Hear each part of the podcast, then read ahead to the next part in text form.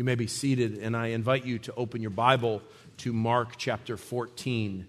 Mark chapter 14. We'll be finishing the Gospel of Mark in this very uh, month. Uh, we're going to have it done, well, by the 7th of May, but uh, we, we just have a few sermons left in, in Mark's Gospel, and I'm picking up the pace a little bit here at the end in Markan style. Uh, his is the shortest and the most fast paced Gospel, and I want you to see it at altitude, at scope, and so uh, we'll be looking at a, a, nice section of, of Mark today. Um, and, and, I'll read it as we go along because it's such a lengthy section. And I want to just orient it for you at the outset. So, what we're looking at is Mark 14. Last week, we ended with the words in verse 26 And when they had sung a hymn, they went out to the Mount of Olives. This was the Hallel songs in the Psalms. It was what Jews traditionally sang after the Passover meal. Jesus has just transformed the Passover, that celebration of, of the Jewish people's exodus out of Egypt, into a commemorative meal surrounding the elements that represent his death.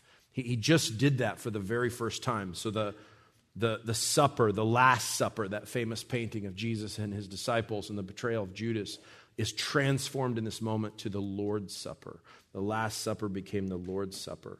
And we pick up the story in just Mark is such a genius the way he arranged this under the inspiration of the Holy Spirit. I've talked to you about Markan sandwiches, tortas de Marco.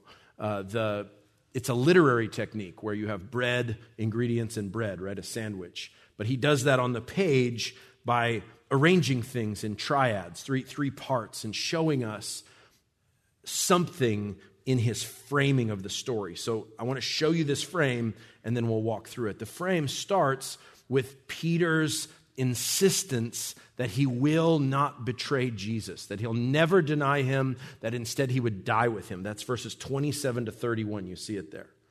And then that launches us into that famous scene at Gethsemane that we just sang about, that Jesus is uh, laboring and agonizing in prayer uh, with his full humanity on display as he struggles through his divine calling uh, to bear the wrath of God. And, and that immediately, verse 43, immediately moves to a scene of Judas's prophesied betrayal that happened just paragraphs before when Jesus dipped the bread in with Judas. So then Judas is betraying Jesus by bringing this whole gang of of uh, violence to arrest Jesus. Jesus willingly allows himself to be arrested. A strange little moment where uh, uh, uh, one of the followers of Jesus, one of the associates, runs away naked to escape these soldiers. And, and that moves us directly to the trial that is overnight in the high priest's house. Uh, uh, kind of a sham trial thrown together to try to pin blasphemy on Jesus and then this section ends the way it started with Peter's denial as he follows Jesus at too great of a distance. And before the rooster crows, Peter has denied Christ repeatedly. And so Peter is framing this scene in Mark's portrayal. Peter's assurance that he'll never deny Jesus, and then ending in verses 66 to 72 as as Peter does indeed falter and fall. And what I want you to see in this section, a lengthy section that has some of the most you know, crucial moments leading up to Jesus' crucifixion, I want you to see the purpose that Mark has in it for our instruction. We are to meditate on the agony, on the agony, uh, the agony of Jesus' suffering. We are to meditate on that but it's framed around the disciples' response.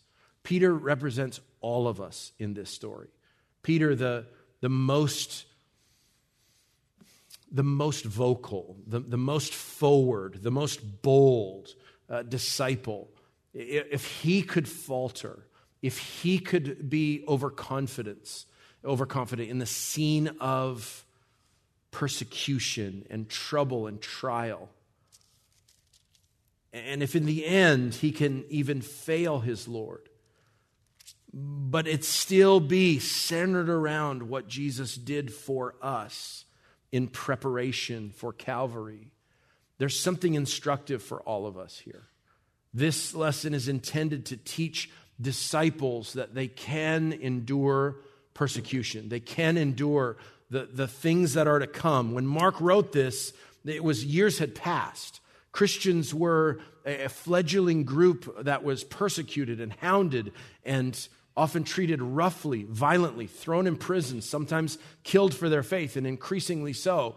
And Mark is writing, and I think the way he arranges this, obviously the chronology is, is historical, but his arrangement in putting Peter's assurance of ability to follow, that nothing would stop him, that he would easily die for Jesus, and then Peter's faltering failure surrounding this scene of, of Jesus' human will being stretched to its maximum capacity in prayer with drops of blood in the garden, uh, along with all the machinations of Jesus' opponents arresting him and Judas's evil betrayal, all happening to teach us the, the costs of discipleship.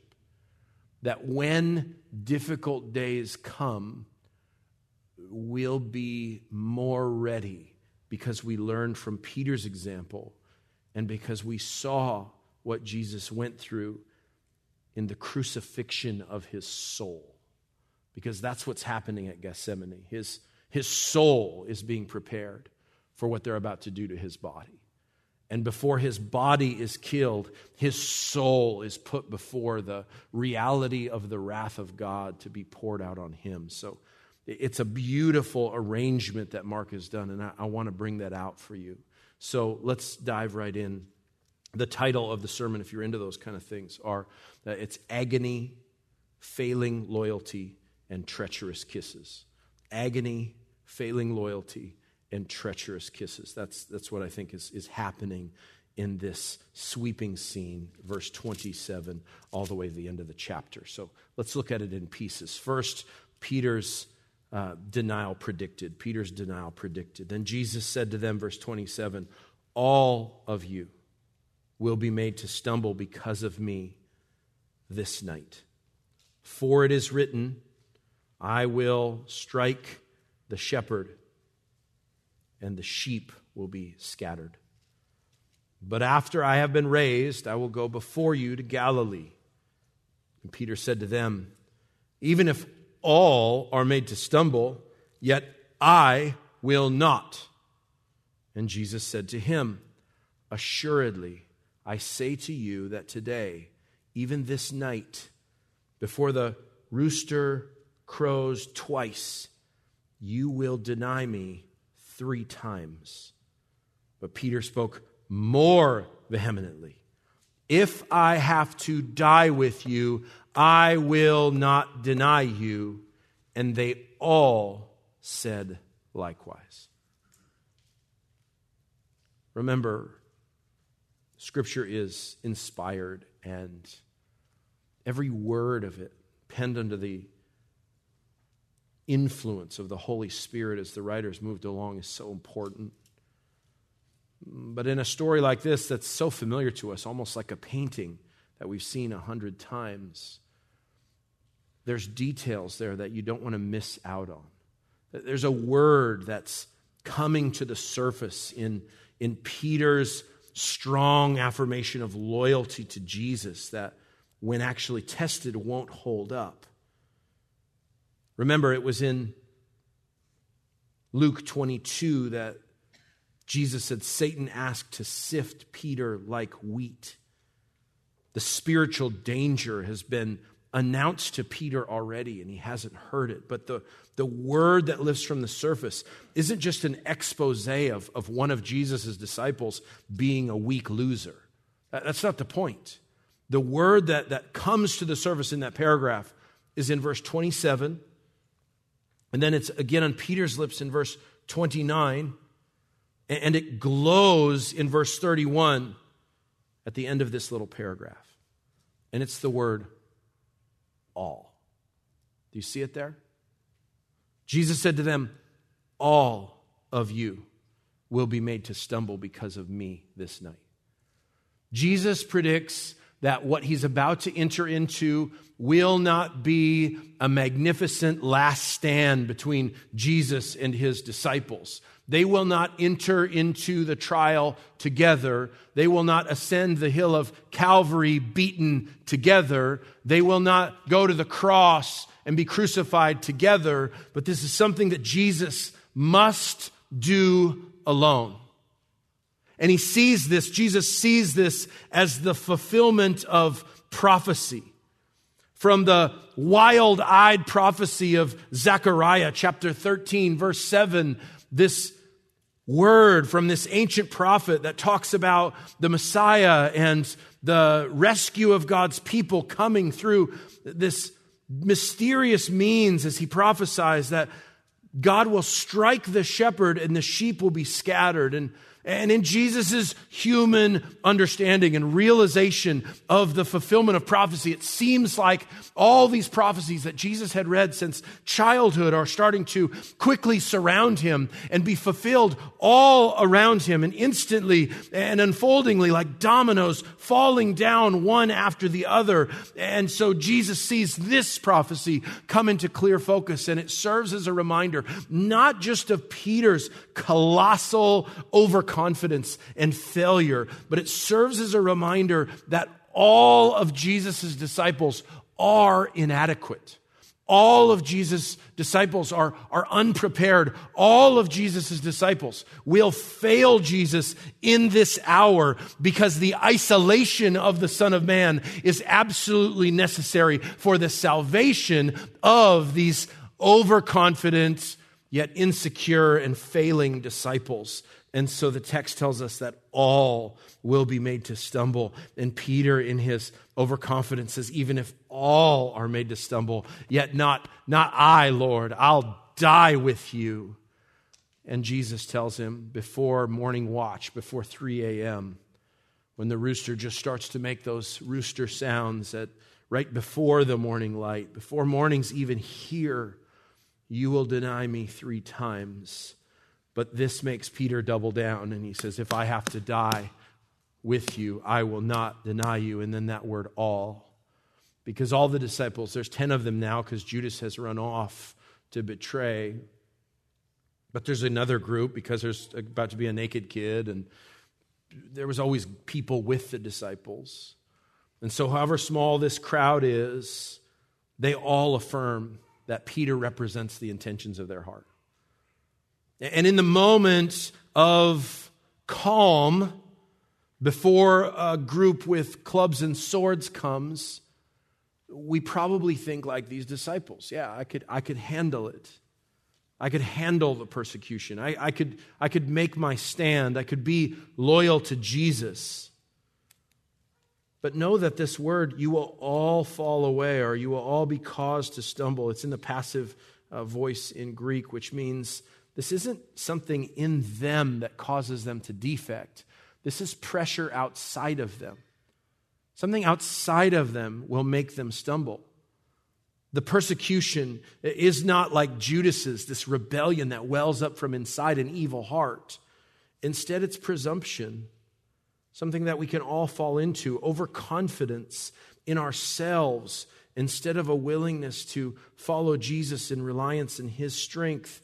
Jesus warns the disciples that they have to guard against this kind of presumption, one that all disciples can be most guilty of, not recognizing our weakness, being strong in our resolutions, but when we actually get to the point of persecution, we stumble.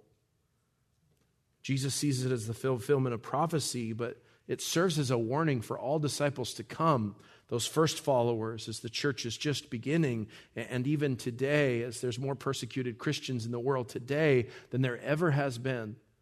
Sometimes in our country, we think our experience is, is, is normal everywhere, but there's more persecution happening now in the world towards Christians than there's ever been in the history of the world. And overconfidence and presumption, rather than a, a dependence on proximity and closeness to Jesus, is what's in mind here. And Jesus even fortifies them by reminding them that this isn't a hopeless situation. This kind of failure isn't a Judas kind of failure. He reminds them, verse 28 After I've been raised, I will go before you to Galilee. That's where Jesus will appear to the 500 witnesses. That's where, up back north by Jesus' hometown, the earliest Christian followers, they won't get their start in Jerusalem. This ragtag group will be up north in Jerusalem, and that's where they'll gather and hear their Lord commission them to go and preach the gospel to Jerusalem, to Judea, to the uttermost parts of the world. And so there's hope even in their failure. There's consolation in the words of Jesus. And even that sounds like that same prophecy in Zechariah. Because in that same prophecy, Zechariah 13, it says, God will gather his renewed flock. He'll gather his sheep. After he scatters them when the shepherd is struck, is struck, he's going to gather, regather those sheep. And so there's hope for the failing disciples. There's hope for the disciples who, whose overconfidence was predictable. Self assertion, conceit is not the way of the master. Instead, one of humility and dependence. When he says, even if all fall away, Jesus has already said, all will fall away. And this kind of failing is because of pressure it's something that lots of Christians will experience, and it's one that you can come back from. This is different than apostasy, than Judas's kind of failure. This is the kind of failure that calls for repentance and that points towards the necessity of recognizing that what makes you a Christian is not your ability to be awesome, to stand up in every pressure. I mean, when Peter's finally restored, what is it that brings Peter back? Jesus says to him, Simon Peter, do you, do you love me? And so, what it comes down to is, is that Peter truly loves Christ. And it's a reminder that even when we truly love Christ, we can still truly fail him big time. And that's what's happening here. That sets up as a bridge between the intimate institution of the final meal with Jesus as his death is symbolized and commemorated, and then Peter's self assertion and lack of humility, and Jesus' promise that this is in fulfillment of prophecy, and prophesies this, this will happen, this kind of failure will happen before the night is over. And so this bridge is showing that it's Jesus' own disciples who will fail him. It's Jesus' closest associates that will struggle through this the most. And therefore, Jesus' death is first and foremost for them. And so he moves to the garden. Verse 32 They came to a place which was named Gethsemane. And he said to his disciples, Sit here while I pray. And he took Peter and James and John with him, and he began to be troubled and deeply distressed. Verse 34 He said to them, My soul is exceedingly sorrowful, even to death. Stay here and watch. He went a little further and fell on the ground and prayed that if it were possible, the hour might pass from him. And he said, Abba, Father, all things are possible for you. Take this cup away from me. Nevertheless, not what I will, but what you will. And he came and found them sleeping and said to Peter, Simon, are you sleeping? Could you not watch one hour? Watch and pray, lest you enter into temptation. The spirit indeed is willing, but the flesh is weak. And again, he went away and prayed and spoke the same words. And when he returned, he found them asleep again for their eyes were heavy and they did not know what to answer him. And then he came a third time and said, Are you still sleeping and resting? It's enough. The hour has come. Behold, the Son of Man is being betrayed into the hands of sinners. Rise, let us be going. See, my betrayer is at hand. Verse 32 to 42 is agony in the garden. And if Peter's overconfidence is a familiar scene, this is a far more familiar scene. Millions of Christian pilgrims for thousands of years have made their way to the Garden of Gethsemane. They've walked this same walk, and there's pretty high level of confidence it's at least the same area. Some say even the same trees. And a garden is a working place during the day. The word Gethsemane means olive press. It's kind of a, a play on a Hebrew word. And so it's a, a, a, grove of olive trees. And some of the trees that are in the, the modern site of the Garden of Gethsemane are thousands of years old. They're ancient, gnarly, twisted kind of olive trees. Some of them were perhaps silent witnesses to this scene of our Lord's agony. Gardens are a working place, a busy place, agricultural, economic, but at night they're quiet and restful. And this was a garden that Jesus has repeatedly gone to as a place of prayer. When Spurgeon preached on the Garden of Gethsemane in October 18th, 1874, his question was why did Jesus choose this place? which is a good reminder of God's sovereignty, that, that Jesus is in control of all the details. In a passage that is emphasizing Jesus' humanity, his struggle within his human soul to come to terms with obedience to his Father, there's still the sovereignty of Christ in orchestrating every detail of the scene because Jesus intentionally puts himself in harm's way. I mean, he sent Judas to go and do his evil deed and betray him. And now he's going to a predictable place where he has prayed before, where they've gone at night before. He, he's clearly made it known. And, and Spurgeon says, why did he choose this spot for his agony? Why did he choose this spot to be arrested by his enemies? And this is how he answers it. May we not conceive that, as in a garden, Adam's self indulgence ruined us, talking about Eden. So, in another garden, the agonies of the second Adam should restore us. Gethsemane supplies the medicine for the ills which followed upon the forbidden fruit of Eden. No flowers which bloomed upon the blanks, the banks of the fourfold river were ever so precious to our race as the bitter herbs which grew hard by the black and sullen stream of Kedron. May not our Lord also have thought of David? And he describes David crossing that same brook. You see, the Garden of Gethsemane is just a half a mile from, from the temple complex, it's very close. It's Jerusalem on the hill, Mount Zion. Here's Jerusalem and the temple complex. The Kidron Valley is where David would run when Absalom would chase him out of his throne and out of his kingdom. And so you have this picture of of Jesus and his disciples leaving Jerusalem where they celebrated the supper and going down this little valley. And then at the start of the Mount of Olives, where Jesus spent lots of time and it becomes a point of significance in, in prophecy, he's just on the foothills of it here, this garden at the, at the very edge of the hill. He's still actually below Jerusalem, it's, it's down in the valley where this, this tree grove is. And so Spurgeon remembers when David ran through this same place he says, Our Lord Jesus is a greater David, leaving the temple to become desolate and forsakes the city which had rejected his admonitions, and with a sorrowful heart crosses the foul brook to find in solitude a solace for his woes. He goes on to talk about more reasons for Jesus choosing this, this garden our Lord, he says, may also have chose the garden because needing every remembrance that could sustain him in the conflict, he felt refreshed by the memory of former hours which there had passed away so quietly. He had there prayed and gained strength and comfort. Those gnarled and twisted olives knew him well. There was scarce a blade of grass in the garden which he had not knelt upon. He had consecrated the spot to fellowship with God. What wonder then that he preferred his favored soil? Why did Jesus choose the garden? Well, maybe there was Eden imagery, maybe it was King David pictures, but I like that reason because this was a place where Jesus had prayed so often. And more than anything else, Jesus knew what he needed.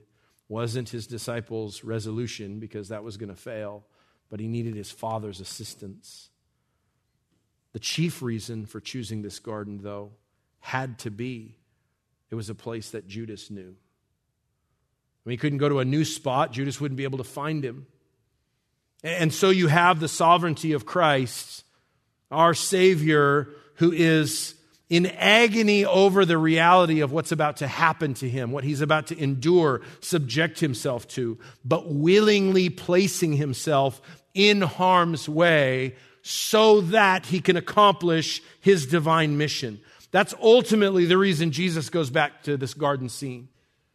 This moonlit garden scene, a tranquil place of trees, a place where he has prayed, a place with the history of a fleeing king, a place with garden imagery uh, as old as Genesis, but ultimately he's in this spot because Judas knows he'll be there. And Jesus aligns himself with the will of the Father, even as he struggles and is tempted to find another way out. Look at his words in verse 34 My soul is exceedingly sorrowful, even unto death. Stay here and watch. Jesus' exceeding sorrow. It's an unusual word. There's a, a, combination of difficult words here that aren't used very often in the Bible that speak of Jesus' anguish, his sorrow, the, the stress he was under. He, he's, He's so sorrowful, even to the point of death. In other words, this scene threatens to take Jesus' life. It's, it's that profound, it's that stressful, it's that difficult. And so he asks for assistance from his disciples. And, and in verse 35, he, he's so overwhelmed with grief and struggle at what's before him and what he's about to endure. And it says he fell on the ground. This isn't dropping to his knees. This is falling down. Like, like a workout that just exhausts a person and they collapse. That's Jesus in this scene. He's got nothing left. He, he, he falls down on the ground. And his words of prayer to his father, verse 36, are Abba, Father. Abba is not best thought of as like a baby word for daddy, like dada. Some preachers always try to do that with it. It's not, it's just Aramaic. It's an Aramaic word for father. It's, it is a, an intimate word, a familiar word. It's a word that kids would say, but it's also a word that grown ups would say. It's just a, what you call your dad. And so there is an intimacy there. There's not a, a baby talk thing going on. And so he says, Abba, Father, all things are possible for you. Take this cup away from me. Nevertheless, not what I will, but what you will.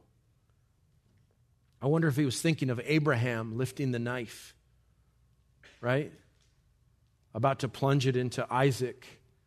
But there was another way. There was a, a, a substitute, a plan, a, a way of escape, of avoiding this, this most difficult sacrifice.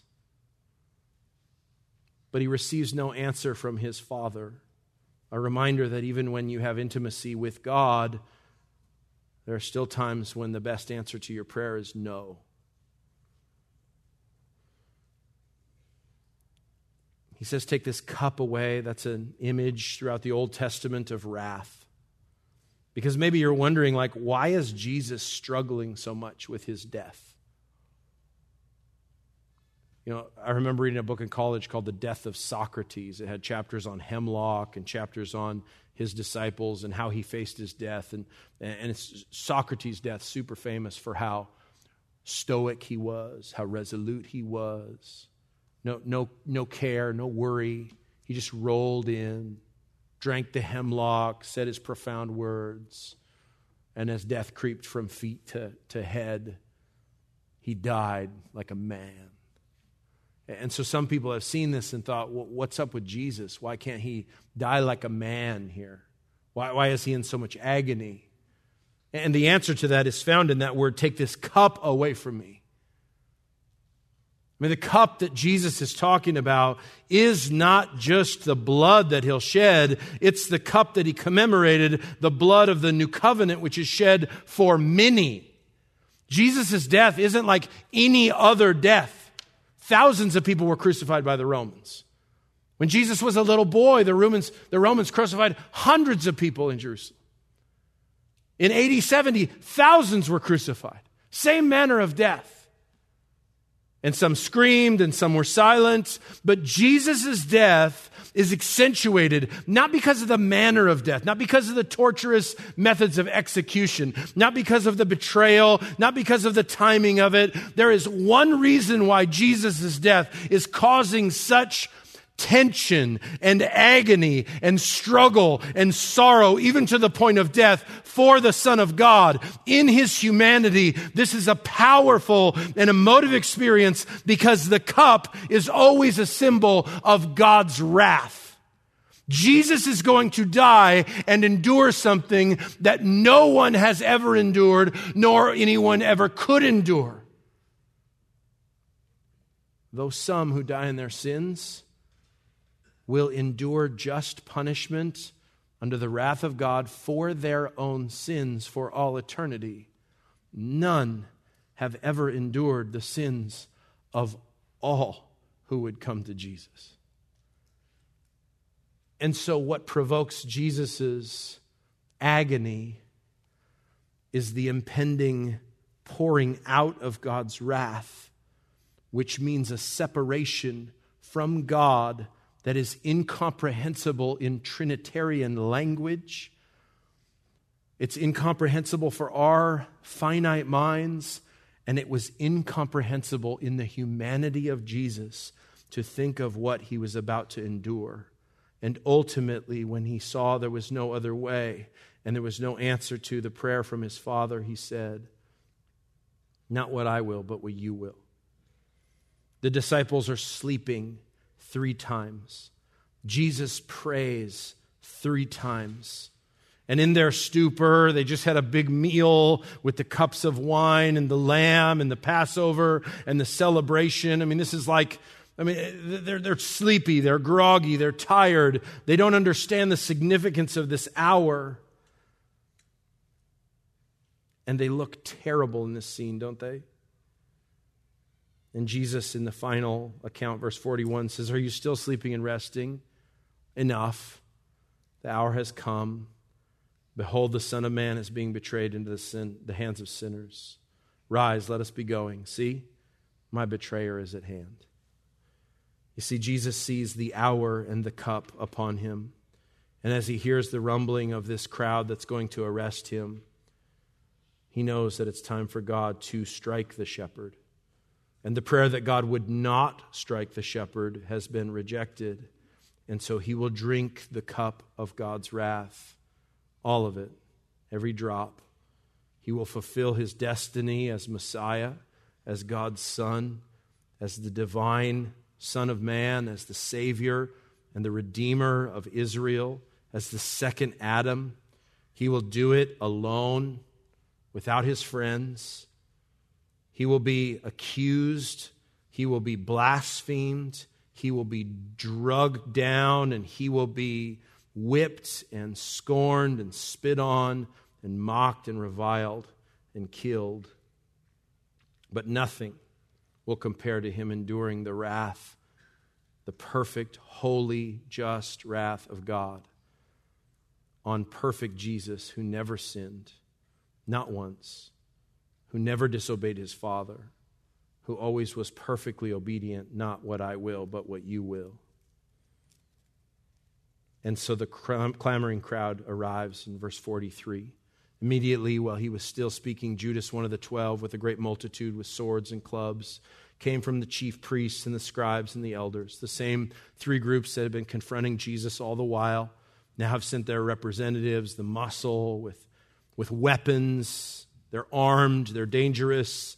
They're in the middle of the night under the cover of darkness. They were scared to arrest Jesus before because of his favor with the crowds. so they're doing it under the under the darkness with Judas by their side. Verse 44 Now his betrayer had given him, them, a signal, uh, an agreed upon signal, saying, Whomever I kiss, he's the one, seize him and lead him away safely.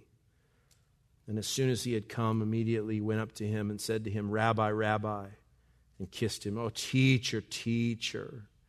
These false wounds, this sign of affection, which is actually a sign of poisonous betrayal comes from Judas. And as soon as Judas does this to the Lord, right up to his face, kisses him on the cheeks, calls him teacher, teacher. The whole gang jumps Jesus and grabs him. Verse 47 is an interesting version of the story by Mark. One of those who stood by drew his sword and struck the servant of the high priest and cut off his ear. I have no idea how you cut off somebody's ear with a sword. Are they running away? Like, is it like that kind of move? Is he left handed? I thought about it a lot this week. I got no answers. I mean, it was some kind of swing and a miss, right? Foul ball, something. Mark calls him one of the ones standing by. John says it was Peter.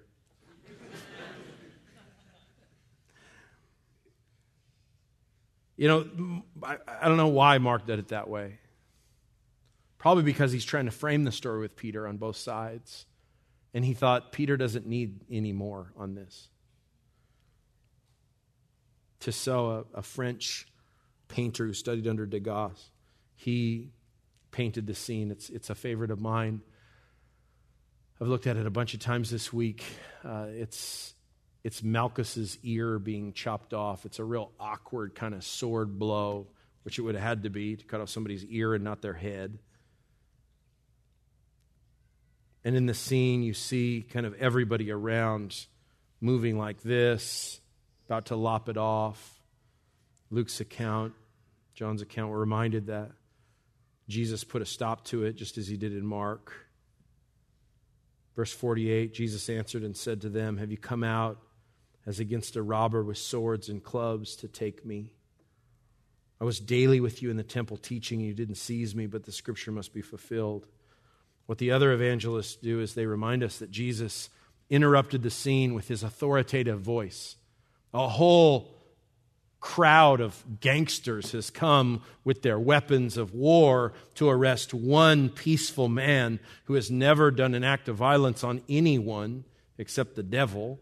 And Jesus is the one that stops this violent scene from turning. And he heals Malchus. It says his name was Malchus. Heals his ear with a touch. I often wonder when I look at that Malchus painting, because there's some church tradition that says Malchus, it's some weird Gnostic stuff, so you can't buy into it totally, but I'm still allowed to wonder. Did Malchus become a disciple later on? It's so often those who were healed by Jesus did. So I think about that. I don't know. But Jesus is arrested. And then, like, the weirdest thing in all of Mark is verse 51, right? What, what kind of scene is this? A certain young man followed him, having a linen cloth thrown around his naked body, and young men laid hold of him, and he left the linen cloth and fled from them naked.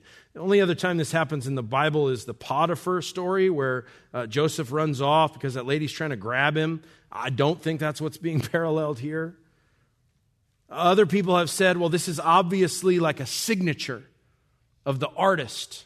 And so they say, this is Mark. He's putting himself in there like he was just a young follower. He, he was in the scene.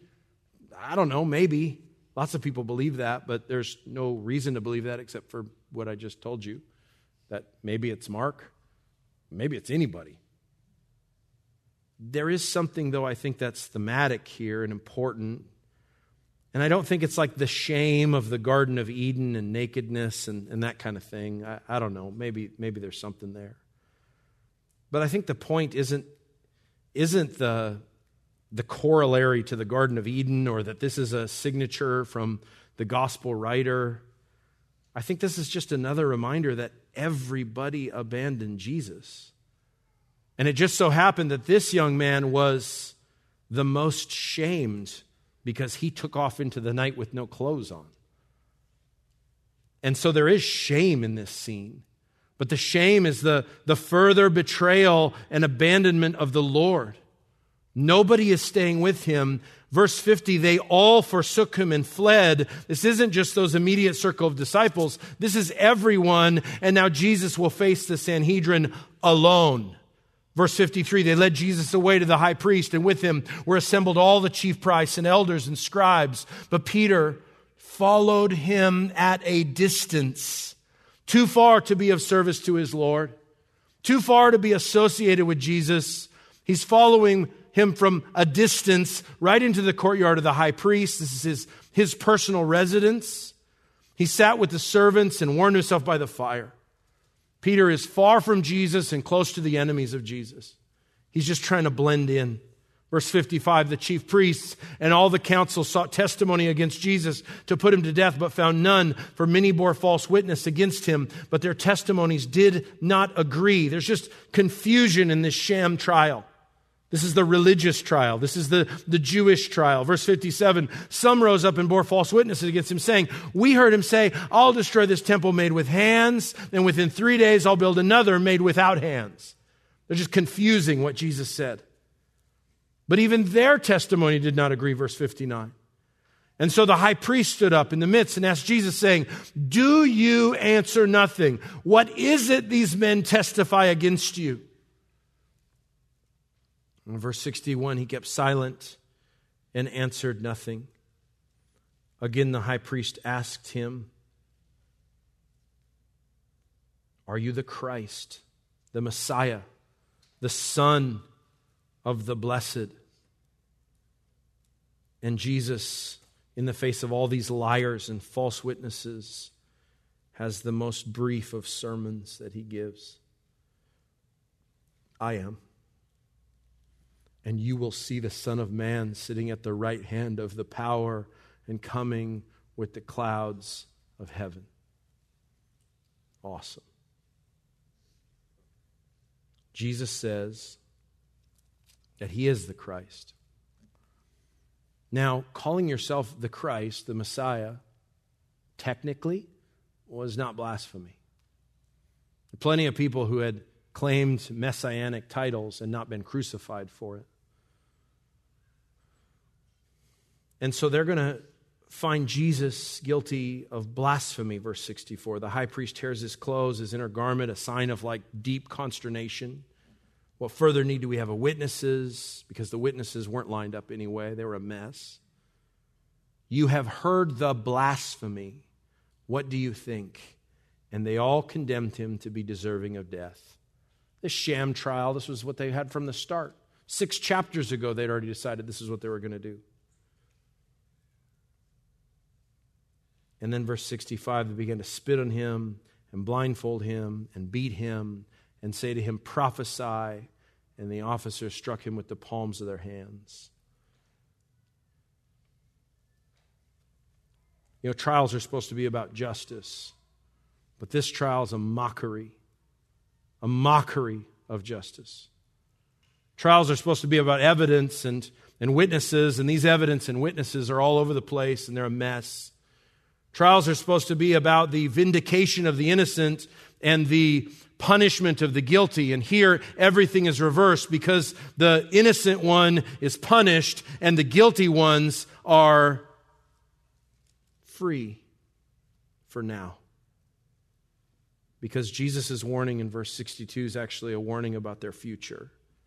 You will see the Son of Man sitting at the right hand of the power and coming with the clouds of heaven this little sham trial will lead up to a greater trial where all of Jesus' accusers, blasphemers, and enemies will stand before God, the judge in heaven, and sitting at his right hand will be Jesus, the righteous one, the one who was accused, the one who was accused of blasphemy, but the one who was actually blasphemed